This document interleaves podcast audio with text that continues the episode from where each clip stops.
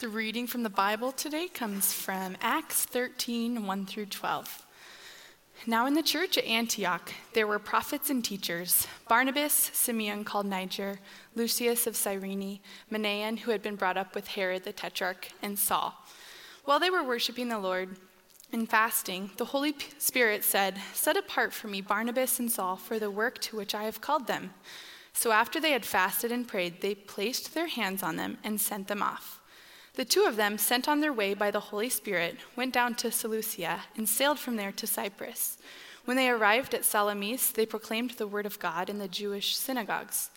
John was with them as their helper. They traveled through the whole island until they came to Paphos. There they met a Jewish sorcerer and false prophet named Bar-Jesus, who was an attendant of the proconsul, Sergius Paulus.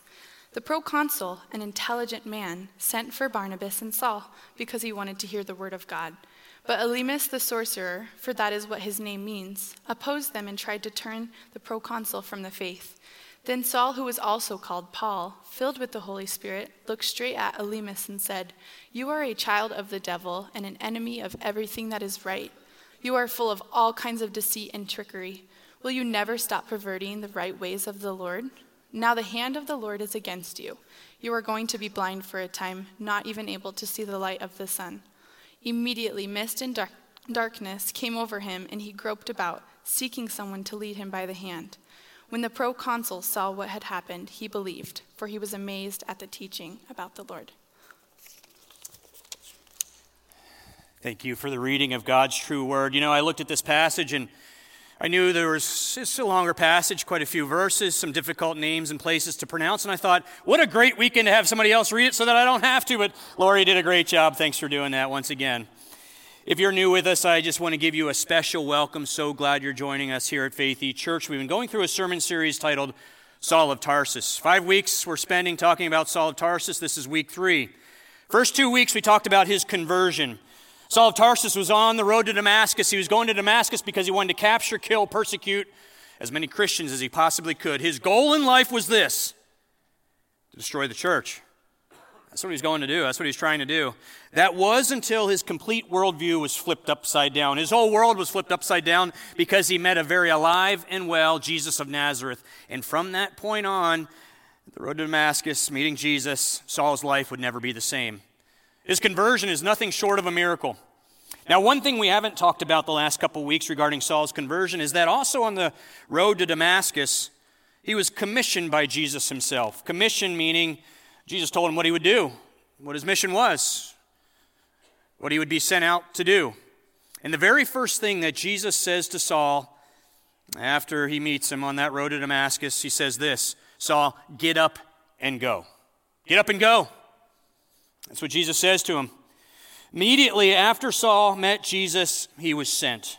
And that's the case for all of us as Christians. We're all called to be sent. We're all called to be sent. That's why, hence the title to today's message. It's just one word, should be easy to remember. It's the word sent. And specifically, what Saul was commissioned to do by Jesus, we see in Acts 26, verses 17 and 18. Because Jesus told him this: "I will rescue you from your own people and from the Gentiles. I'm sending you, Saul, to them, to the Gentiles, to open their eyes and turn them from darkness to light, and from the power of Satan to God, so that they may receive forgiveness of sins and a place among those who are sanctified by faith in me." I want you to think for just a moment about those words I just read.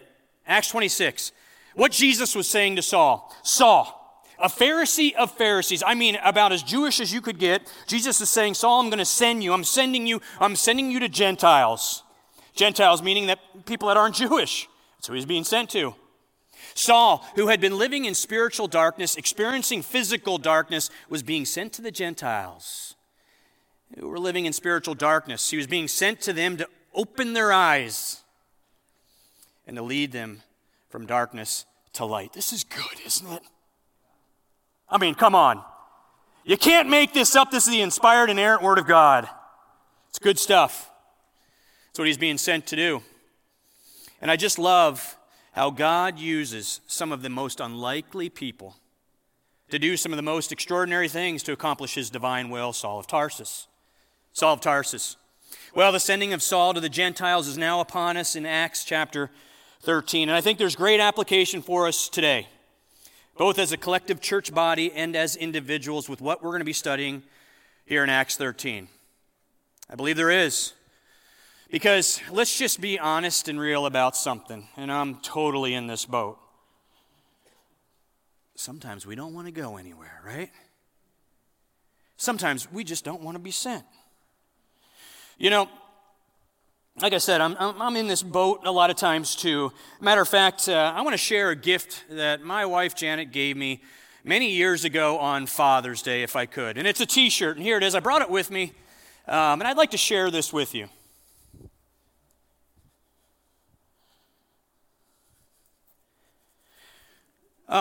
There's a picture of me up on the screen too. Now, by your laughter, I'm guessing a lot of you can read what this says, but in case you can't, it says this: "Sorry I'm late, I didn't want to come." So she got this for me many years ago on Father's Day because, like I said, I can get in one of those moods sometimes.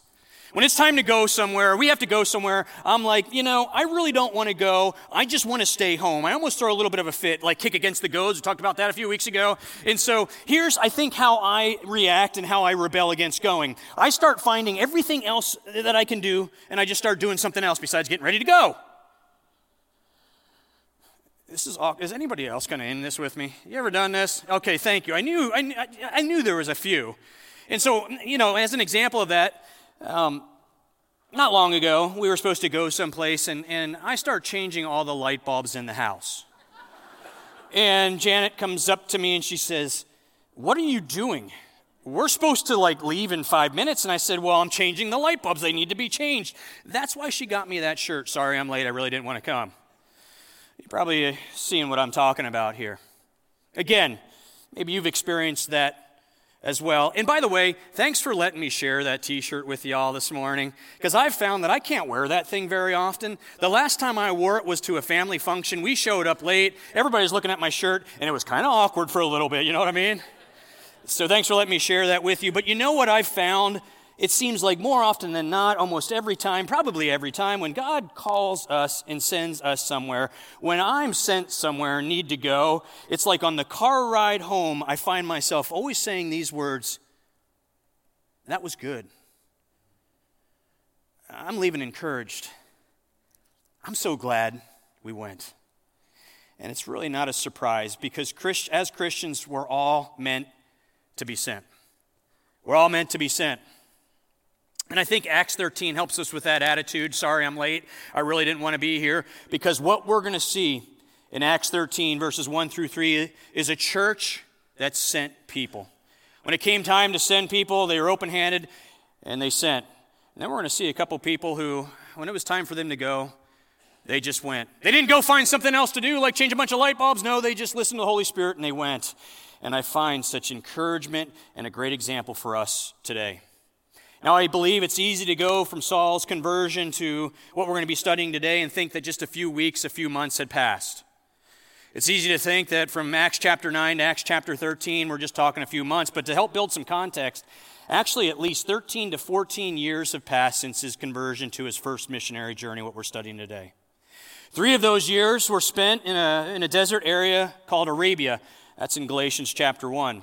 7 of those years were spent in a place called Tarsus. It's where he's from. And it's where a guy named Barnabas goes and finds Saul. And that's kind of where we pick up today in verse 1. And you can open your Bibles if you haven't already. Acts chapter 13, we'll be going through verses 1 through 12, what was read earlier. There in verse 1, we see 5 people who are listed. We're told these are prophets and teachers. These are really leaders in that early church in Antioch. And what was happening there in Antioch is there was a movement that was taking place. Many people were beginning to follow Jesus. They were turning to Christianity. And so the church there in Jerusalem sends Barnabas to Antioch, because the church is forming there in Antioch. And Barnabas wants to take Saul along with him. And you'll notice Barnabas is the first one listed in that group of 5, most likely because he was the leader among the leaders. And this is what Acts 11:24 says about Barnabas.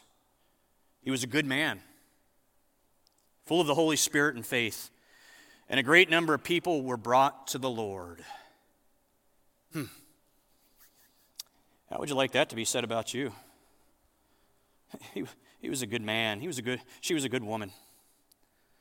Full of faith, full of the Holy Spirit. How would you like the Bible to record that about you? Matter of fact, Barnabas, it's interesting, his real name was Joses, Josces. But the disciples called him Barnabas, which means son of encouragement, and an encourager he was. He was also a mentor to Saul of Tarsus. Because you see, after Saul's conversion, none of the other disciples wanted anything to do with the guy. And can you blame him? I mean, Saul had persecuted and killed Christians, so the disciples didn't want anything to do with Saul. But Barnabas heard his story. He listened to him. He believed him. He embraced him, and he included him. Kind of safe to say that Barnabas is kind of like a pastor among pastors. You know what I mean? It's Barnabas. And then we get to verse 2 after we see that little discussion about the leaders. And verse 2 begins this way. It says, while they. And I want to stop there because the word they isn't just referring to the five leaders. It's referring to the church there in Antioch as a whole, all those Christians who make up the church. It's saying, while they as a church were worshiping the Lord and fasting, the Holy Spirit said, set apart for me Barnabas and Saul for the work to which I have called them. They heard from the Lord. It's church, Antioch. They heard from the Lord, from the Holy Spirit, the third person of the triune Godhead. And how did the Holy Spirit speak to them? I really don't know. We're not told. Not sure exactly. But we know when it happened. It was when they were worshiping the Lord, when they were praying, when they were fasting. They were told to set apart Saul and Barnabas for the work they were called to do. So what's the church in Antioch do? Well, they did what any church would do. They formed some teams, vision teams, 1, 3, 5-year strategy teams to help set up Saul and Barnabas's mission. They got some whiteboards. They drew some decision trees. They got together a bunch of spreadsheets and then started to make things happen. That's what they did, right? No! They didn't do any of that. Now, look, those aren't bad things. I like whiteboards. I drag one around, ask the staff. Everywhere I go, I seem to have one. I like decision trees. I like long-range planning. Lonnie likes spreadsheets. I mean, these aren't bad things, right? But the church, no. What they did is they kept praying, they kept fasting, they laid their hands on Saul and Barnabas, and they sent them off, they shot them off just like that. That's what they did. They kept praying and fasting. We continue to see those two words in the course of this study, Saul of Tarsus, don't we? I mean, when Saul was blinded by the light of Christ, for 3 days he fasted. He prayed. Here we have this church. They're fasting, praying. They're sending off. They're fasting, praying. And I want to key in on that word fasting for a few minutes because clearly it's a big deal. We continue to see that. And fasting means going without food. That's what it means. It's not eating. Still drinking, still staying hydrated, drinking water, but going without food. And it's really a time meant to be set apart for the Lord. A typical fast for a day begins at sunrise and ends at sundown. It's a time really not so much to get from the Lord, but to give to Him. And when the hunger pangs come, it's a time to spend in focused prayer to God. Talking to Him, of course listening to Him. And Jesus said to the disciples, when you fast, not if you fast. It was an expectation. It was something that they just did. It was part of their life. It's what they did as a follower of Jesus. It's really a rhythm, a discipline, a practice, whatever word you want to use there, for all followers of Jesus, for all disciples. That's what's taking place. But yet, it seems like fasting is just something that doesn't really happen much anymore. In full transparency, I really, most of my life, have not been very good at fasting. It hasn't been a discipline, hasn't been a rhythm.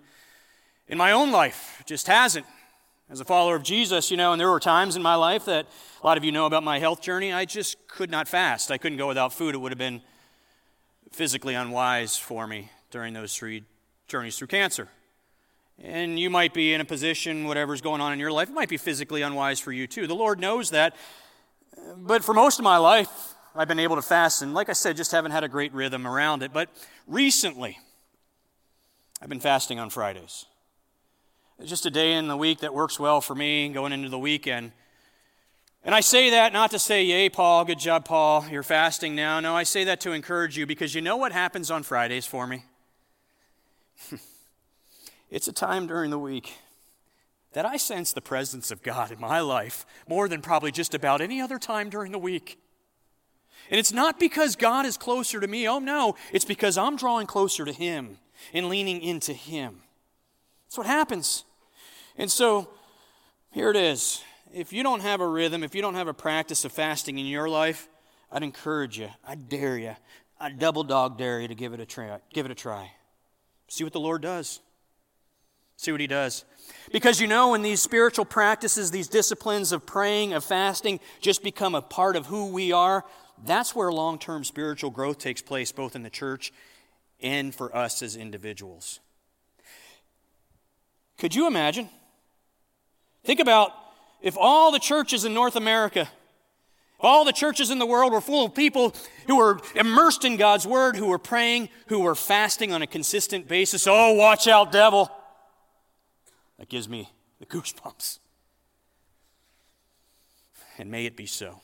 That's the church in Antioch. Praying, fasting. It's a church that sends. They placed their hands on Saul and Barnabas, and they sent them off. They sent them off. And the placing on of hands, there wasn't anything magical about that. The only thing really on their hands was probably some dirt, some sweat, and maybe a lot of germs. But the placing on of hands and the sending off was a statement by the church saying, we're in this with you, we're in this together. We're commissioning, we're releasing you to go and do the kingdom work that God has called you to do. Saul and Barnabas. That's what they did. Sent them off. Saul and Barnabas, arguably the two best leaders in that church. Really, if you wanted to put it that way, because we see a little earlier in Acts that they've been teaching there in Antioch for a year. The church is growing. It's on fire. There's lots of work to do. Maybe they have like a building project that needs to be completed. Certainly there's a lot of people that need to be discipled. But the church in Antioch, they send off. They release their two best leaders. Pray, fast. They release them. Without hesitation. That's a church that sends. It's a church that sends. I want you to know that I'm not going to end the message today, or we're not going to end the series with an announcement that we're sending some of our staff off. We don't have that kind of an announcement plan. We don't. But should the Lord call us to ever do that, and by His grace may He call us to do that one day again, we need to be prepared and ready to send. And let me just say this. It's a privilege. I am grateful to be part of a church body. I'm grateful to be part of this church called Faith E and the legacy that this church has around being a sending church. So thankful. I am so thankful because God has used this church at Faith E to send, about over 20 years ago, to send several people up to the heights and plant a church called Harvest Church. Many years ago, God used Faith E, worked through you, and you sent people down to the south side several years ago to plant a church called Living Water to minister to the south side, and you continue to support that church today. Thank you, Lord, for that.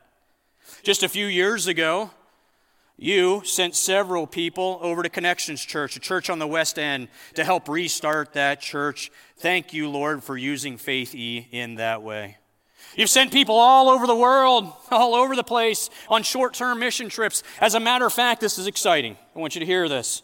Maybe you already know this, but for the first time post-COVID, we're sending some of our youth on a short-term mission trip over spring break to Bolivia. That's a big deal. I say thank you, Lord, for that as we send off some of those high schoolers. And may it continue to be so. We've also sent missionaries, long-term missionaries, to various places throughout the world. And everybody has a hand in global missions, in sending. We see that with the Church of Antioch. It might be commissioning them, praying for them, supporting them, whatever that may be. And this is something I do want you to take note of, if you would. I also put this in your worship guide, that on February 4th, we're going to have an Experience Missions time on the last sermon around this series, right after the second service. And we're going to really spotlight our four global partners. We have four global partners that we want you to know about. And that's going to be on February 4th. So make sure you mark that on your calendars. Love to see the whole church body pack this place for that. It's going to be a cool time, a special time. Because everybody has a hand in global missions and sending. It's part of all of our jobs as the church. And speaking of global missions, I also want to celebrate one other thing. You know that we had a global giving catalog over the Christmas season. Just want to give you a little update that over $14,000, God worked through you, and you gave over $14,000 to our four global partners. That's a big deal for them. Again, thank you, Lord, for that. So we can just kind of chill out and rest on our laurels for the rest of the time, right? No! May we not rest on our laurels, because we still have a lot of work to do. There's always going to be work to do until Jesus comes back and raptures his bride and raptures his church, because this world is a dark world. There's so many people that are hurting, that are broken, that desperately need to hear the good news that Jesus loves them and that there is a way, and there is only one way, and his name is Jesus. So we need to stay the course. We celebrate all that God's done, but we continue to press on. Press on. You know, I recently read a little statistic, a little something in a church leadership article that jumped out at me. One of the top 5 reasons that churches die is because of this. Listen to this. Everything they do, this is what the article said, everything they do is inward focused. Thought about that. It kind of reminded me of the Dead Sea. Dead Sea, it dead because just stuff comes in. Lots of stuff, lots of water come in, but nothing goes out. There's no outflow. So it gets kind of bloated, stagnant, and slimy. And I praise and thank God that I'm part of a church that's not like the Dead Sea. And by the grace of God himself, may we never become bloated, stagnant, and whiny. I know whiny doesn't really fit with the Dead Sea, but you're picking up what I'm throwing down, right? May by the grace of God that never happen. Because I don't want to be a part of a church like that, and at the end of the day, I don't think anybody else does either. Here's the key takeaway to all of what I've been talking about. Really, if this is the one thing that you take away from today's message, probably be okay. And here it is. There's a blank line in your worship guide. I'd encourage you to fill out these words. Got pens in the seat pocket in front of you if you need one. This is the key takeaway. I think we got it on the screen. We grow when we go because we have a God who sends. We grow when we go because we have a God who sends. We'll talk more about that in the next couple minutes, but I'm not just talking about numerical growth. Yeah, that's important, sure, but I'm talking about spiritual growth and the depths of spiritual health. It's really what I'm talking about. A church grows spiritually when it's on mission, when it's going, and when it's sending, because we have a God who sends. We have a God who sends. And of course, those who are being sent, you know that there's spiritual growth that happens with those who are sent as well.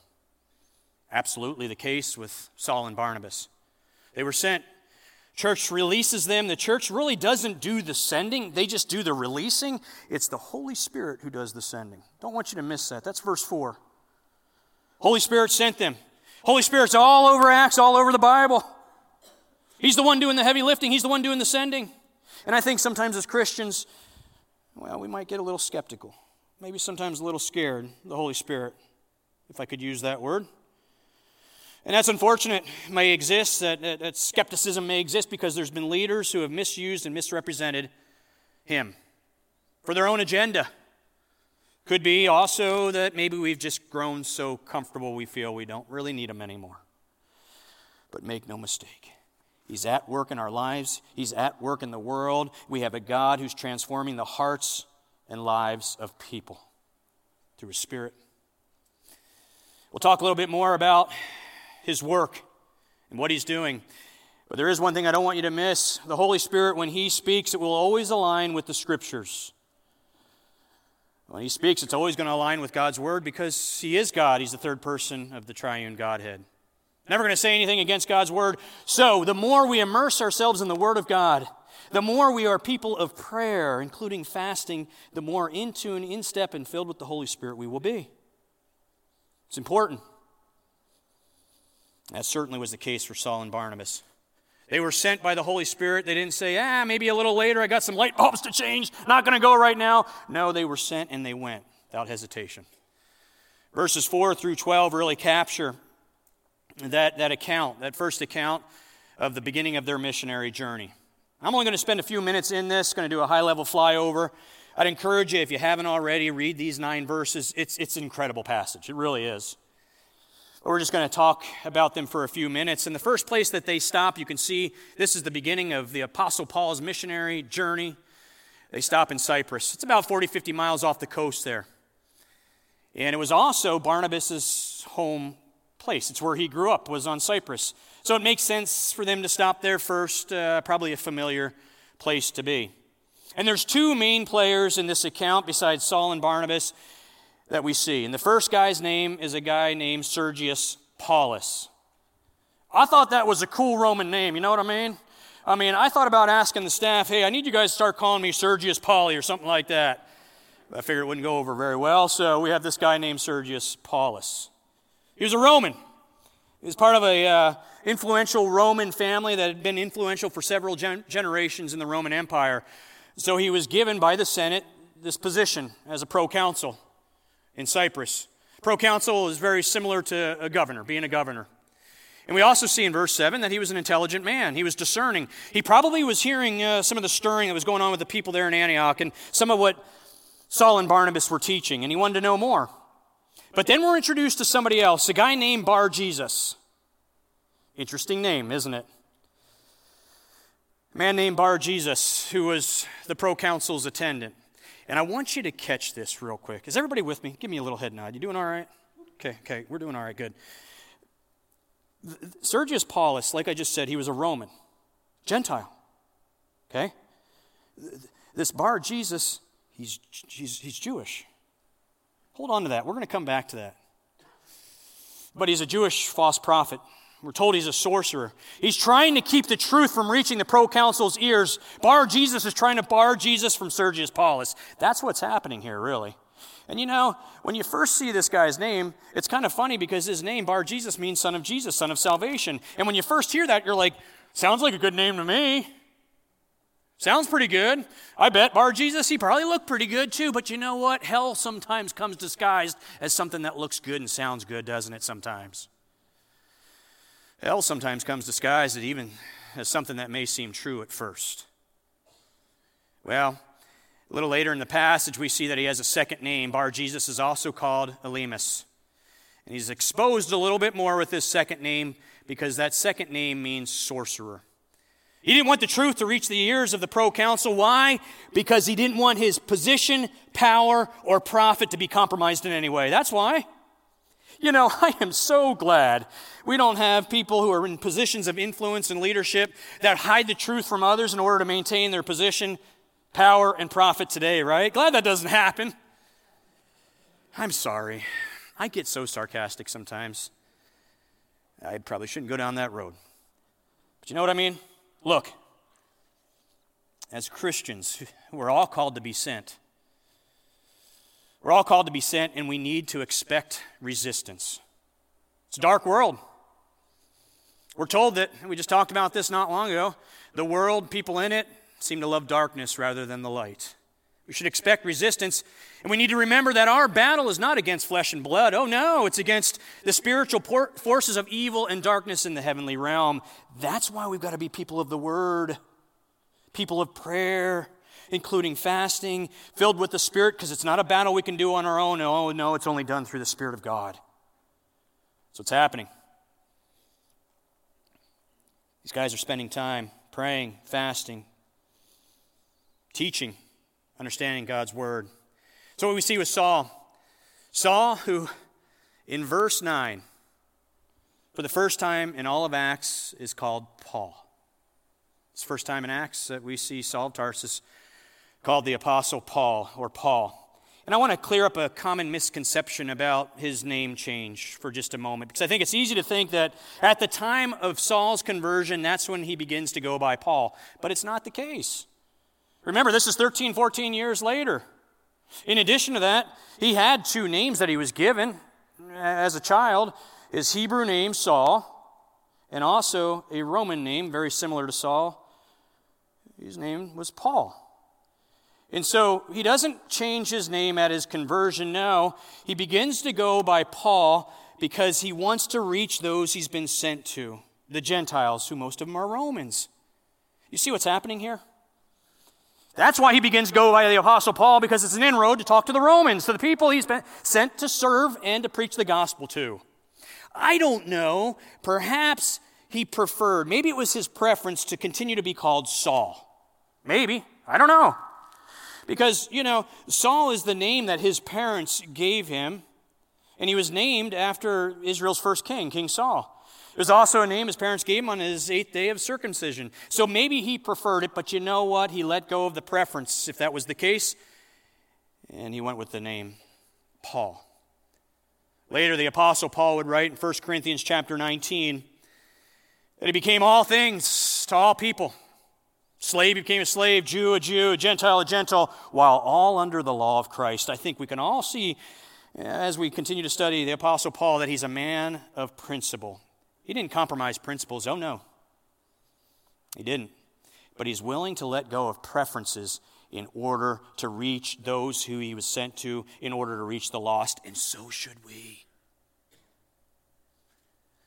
We must never, never compromise principles. We can't allow culture to impact us as Christians and as the church, but the church is called to impact the culture around us. Don't compromise principles, but we've got to be able and willing to let go of our little preferences sometimes in order to reach the lost. If we allow preferences to keep us from going, you know what happens spiritually for that individual that's more concerned about preferences? It's pretty easy spiritually for us to get bloated, stagnant, and whiny. You know what I mean?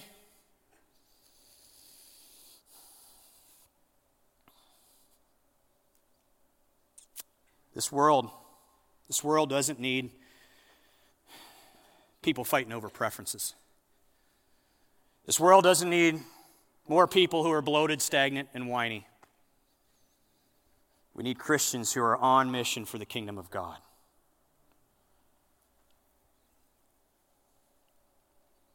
Saul, now called Paul, filled with the Holy Spirit, says to that sorcerer named Elymas, he says this, Elymas, mister, I'm sorry, but what you're doing, you probably shouldn't do that, but you know, I don't want to hurt your feelings, so you go ahead and keep doing what you're doing. No, he didn't say that at all, did he?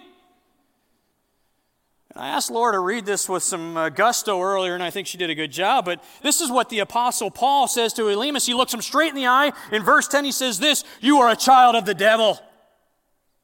Woo. See what he's doing, though? This is great. Bar-Jesus, acting like son of Jesus, son of salvation. Paul's calling him for who he is, and he's saying, no, you're a son of the devil. And an enemy of everything that is right, you're full of all kinds of deceit and trickery. Will you never stop perverting the right ways of the Lord? Wow! Apostle Paul, what's up? Pretty strong words, but needed, necessary. Think of it this way. If you had a child who's running in front of a bus, would you say, man, don't do that. No, not a good idea. No, you'd be stern. You'd do everything you could to keep him out of traffic. The Apostle Paul's saying, no more of this. You're trying to keep the truth away. And something bigger's at stake. Eternity is at stake, both for Elymas and for the proconsul. And in addition to that, these aren't the Apostle Paul's words. This is the very word of God spoken through him by the Holy Spirit. That's what we see. It's the Holy Spirit speaking through him. I think sometimes we don't want to go. We don't want to be sent. This is a case for me.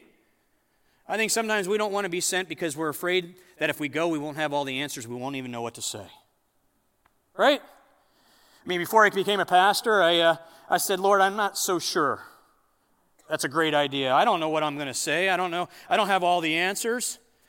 And now look at me. I have plenty to say sometimes. But you know, there's still plenty of times. It's a feeling of inadequacy. I deal with it. Lord, what am I going to say? But you know what? We need to take a lesson from what we're studying today. Because where God sends, he'll tell us what to say. He'll speak. Where he sends, he'll prepare you. Where he sends, he'll tell you what to say. Kind of like Pastor Matt shared last week, the Uber driver.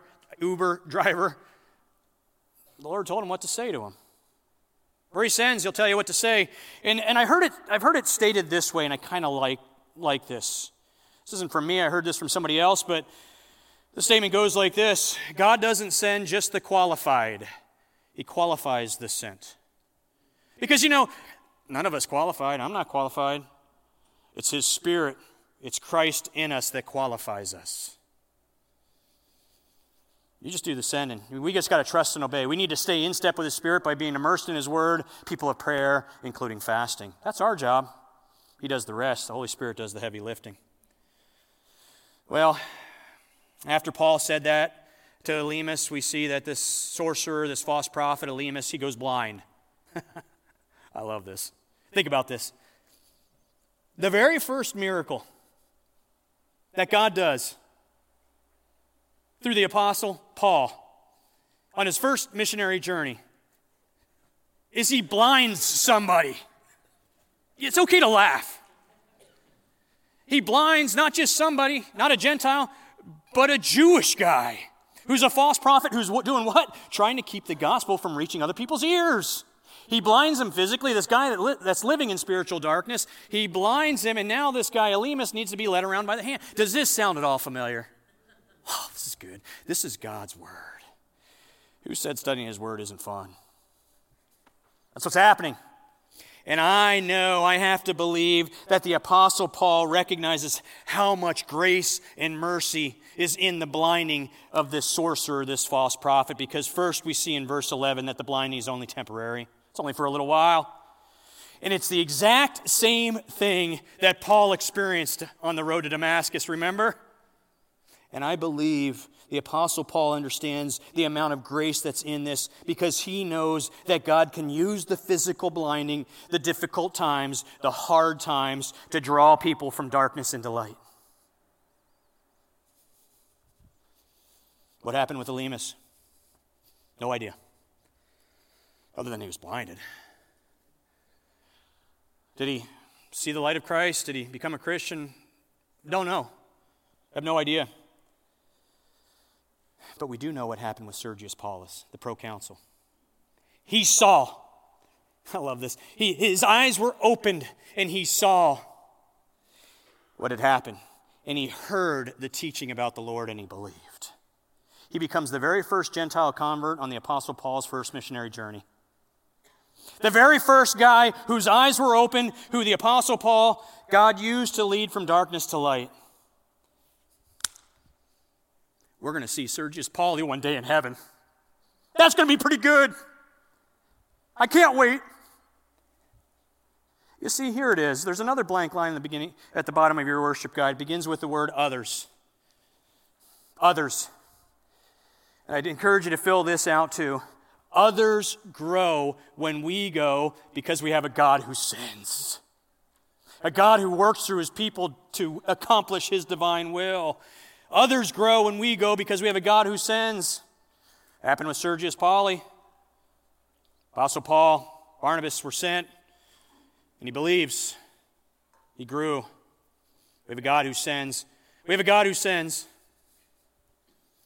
We have a God who so loved this world that He sent His one and only Son into it. And Jesus came, and with Him came the kingdom of God. And Jesus didn't come saying, hey, sorry I'm late, I don't want to be here. No, He came at just the right time while we were still sinners. He didn't wait for us to get better because we can't. He's the only one who can transform us and redeem us. And that's what He did by dying on the cross through His blood. And He rose from the grave 3 days later, and before He ascended into the heavenly throne room next to the right hand of the Father, He said to His disciples in Matthew 28, and He says to each one of us, go, go, go, Paul, go, go, go into the nations, go and make disciples, go. We're told to go because we have a God who sends. I'm just going to ask you, it's a question we've really been wrestling with throughout the series, where's God sending you? Where's God sending you? Where are you being sent to? You might be in high school, college, whatever, and you're sent. Maybe there's that high schooler that's being picked on, being bullied. Maybe you're sent to stand up for him. Maybe you're going to be sent sometime this week, maybe even later today, into that line at Albertsons, and you got a mom whose hands are full because kids are screaming, and she needs a word of encouragement. Maybe you're sent to give her that word of encouragement. Maybe you're going to be sent into the workplace to be a light. You know, I read a Christmas letter from somebody, and they've been at the refinery for 40 years. And they're leading a Bible study there. That's being sent. Maybe you're going to be sent to talk to your neighbor who just lost their child and encourage them and walk alongside of them. That's being sent. Maybe you're being sent to even serve somehow in the church. You know, if you've ever been to the 9 a.m. service, you've come through the front doors, and I know you've been blessed if you come through these doors over here. And I'm going to say his name because you've met and you've been greeted by a young man named Ty. And I want to tell you, I love all y'all's faces, I do. But I look forward to his face probably more than any other because he comes up to me and he gives me a hug and he says, "Pastor Paul, my brother," and it encourages me. And Ty's being sent. You know, it also encourages me and it challenges me when I hear people answer God's call to be sent and go overseas. And so we're going to end the service, the teaching time, in a unique way. I'm going to ask Jay Forseth to come up front and share with us a little bit about an experience he recently had. Jay's superintendent of the evangelical church. He's a good leader, and he's a good friend.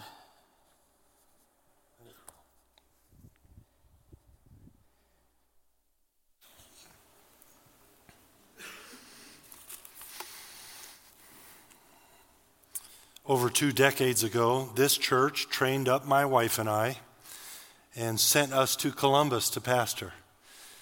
And we've been so grateful for all these years, and it's just tremendous to be back here with you today.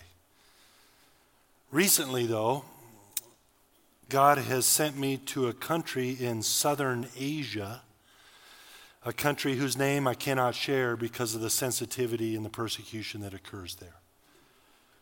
This country would fit in the land between Billings and Missoula, but has 1/2 of America's population. 170 million people in the land between Billings and Missoula. And the gospel is exploding there. We partner with a group there who sent out a need that they had for Bibles in people's home language. And could we help? And so I asked 108 American churches to participate. 24 churches responded yes, and Faith E. was one of them. Thank you so much. We raised $64,000 to buy 8,000 Bibles, and it breaks my heart to tell you today that 3 of my Bible distributors have been brutally murdered giving out God's word. I know it because our enemies send me pictures of their dismembered bodies. But I'm incredibly encouraged that the wives of these men simply say, "Well, that's fine. We'll just carry on the ministry." I am here today to tell you about the single greatest hour of ministry that I have ever been involved in your Bibles through the Holy Spirit were a part of it.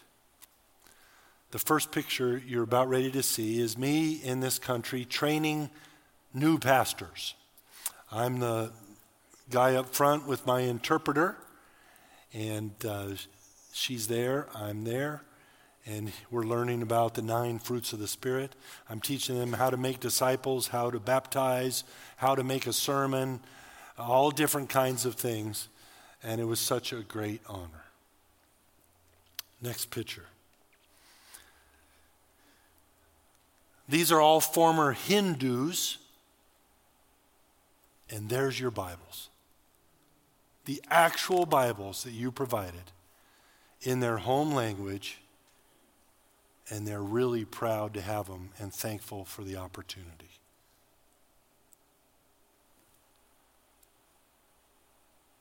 Next picture. Look at their joy. They seem to be much happier than American Christians. Well, the guy who's hugging me for 2 days would not let me go. I mean, he is in my bubble.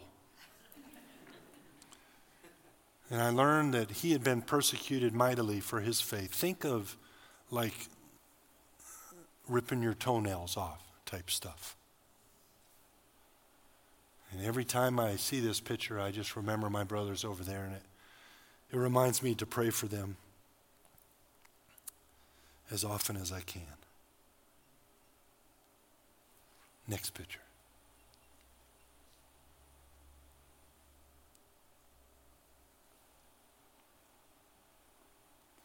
While in country, new Christian converts that were Muslim heard that the bishop was there. That's me. They called their religious leader Iman and learned that I was the Iman to Imans. And they asked if I would drive 5 hours to baptize new secret believers. Some of them are in the picture that you're seeing right now. And there's your Bibles again in their home language. Before baptizing each one of them, they would tell me their testimony. And if you can't feel the Holy Spirit working, you simply aren't paying attention. In fact, there have been times in my life when if the Holy Spirit would have jumped up and bit me in the calf like a chihuahua, I still wouldn't have known it. But I believe the Holy Spirit is here today, is working mightily, just like he was on this day. This guy was an insurance salesman, a Muslim. He had an encounter with Christ, became baptized in his home country, and when they found out that he was a Christian, no one would buy insurance from him anymore. So he lost all means of making money, but you can't stop this guy from telling people about Jesus. This man alone, through the Holy Spirit, has been responsible for planting over 200 secret house churches of 6 to 8 people, where the people rotate around in secret every week, new places so that no authority can catch up to them. This lady right here in the front, which you think she's wearing Muslim garb, it's actually not Muslim garb, it's Arab garb, has nothing to do with her religion, what she's wearing. But she doesn't know Jesus, and she's Muslim, and she goes to sleep one night, and Jesus meets her in her dreams. And she believes instantly. And the next morning wakes up and goes and finds this pastor. And he tells her more about Jesus. And she has been responsible for planting 30 house churches. Many of the people in the picture here today are from her house churches. One of the ladies in the back row was telling me about the beatings that occurred after she knew Christ. And then she started telling me about the torture. Think about hot knives and chains. And I felt like the Holy Spirit told me to tell her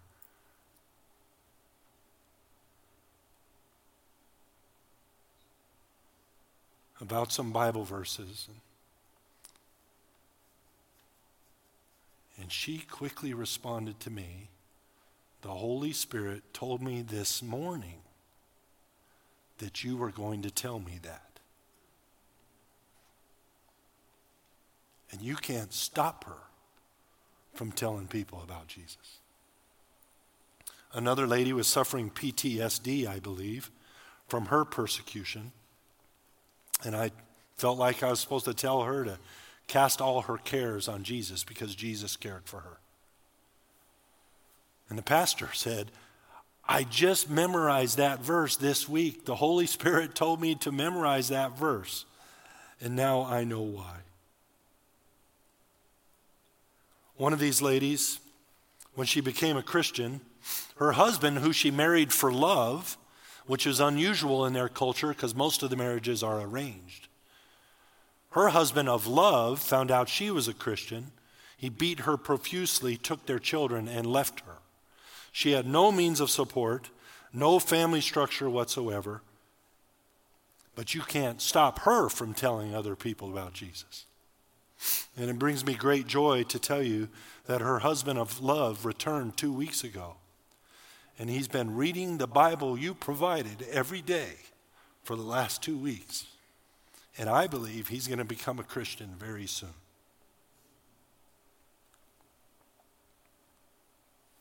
Next picture. I'm protecting their identities. And I'm baptizing them in the name of God the Father, God the Son, and God the Holy Spirit. And the first American that I showed this picture to had the audacity to say, well, that baptism didn't count. Which, by the way, is probably the problem, isn't it? Here in America. Always those who aren't doing it try and castrate those who are.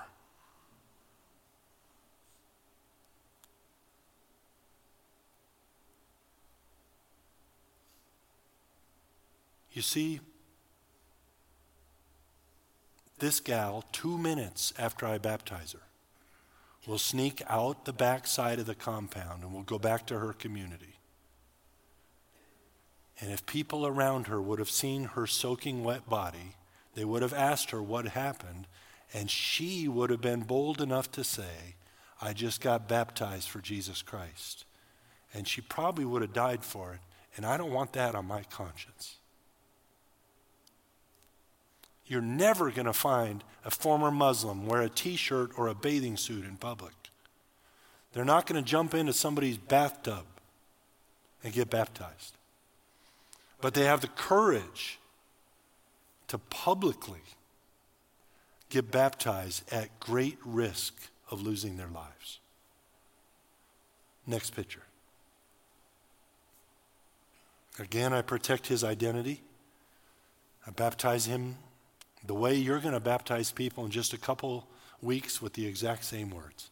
Maybe next week. I baptize you in the name of God the Father, God the Son, and God the Holy Spirit. Have you been baptized? Well, why not? It's a public declaration of being on Jesus' team. You participate in the death, burial, and resurrection of Jesus Christ while being baptized. Are you worried what your family members are going to think about you or your neighbors? Are you worried about getting your hair wet in front of a bunch of other people? Well, you don't have a thing to worry about compared to what these dear people are willing to suffer in the name of Jesus Christ. After I baptized that man, he walked away from me. And I felt like the Holy Spirit instantly shouted in my head, stop him. And so I followed after him very quickly, my interpreter right behind me. I put my hand on his shoulder. He turned around and looked at me, and he had a very solemn look on his face, which is not usually what we see after baptizing somebody. Usually we want to cheer and clap, although they said no clapping, no cheering. We don't want the neighbors to get alarmed. But he was stone cold serious. I later learned that's because he knew what was going to face him when he walked out the stone gate. And so I felt like the Holy Spirit said, say joy. And I said it, and his face lit up like a Christmas tree. And he said, thank you for the reminder. And I do leave here joyful in Jesus Christ.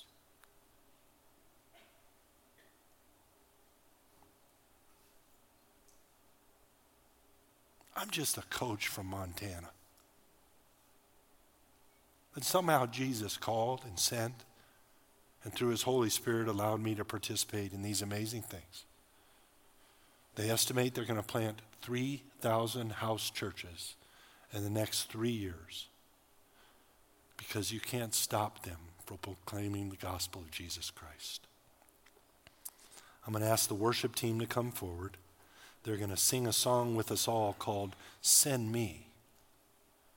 But I'm going to tell you about three people I talked to after the service, last service. One young family I walked up to, little baby, young kid, dad and a mom, and I felt like the Holy Spirit told me to ask him, are you praying with your wife? Well, I didn't want to say that to a person I've never met, but I said it. I think the wife's going to vote me for president, first of all. But part of the sending and going thing is just obeying what you think he's asking you to do. It doesn't have to be international. It can be local. Like a guy I talked to out there who was leaned up against the wall, and you could tell he didn't want anybody to approach him. He was so close against the wall, he was trying to blend in. I felt like the Holy Spirit said, just go up and talk to him. So I sneak over.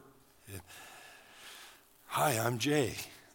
Hi, I'm such and such. And I was kind of hoping no one was going to talk to me. And I said, well, I feel like I was supposed to. And he then unpackaged what he was going through.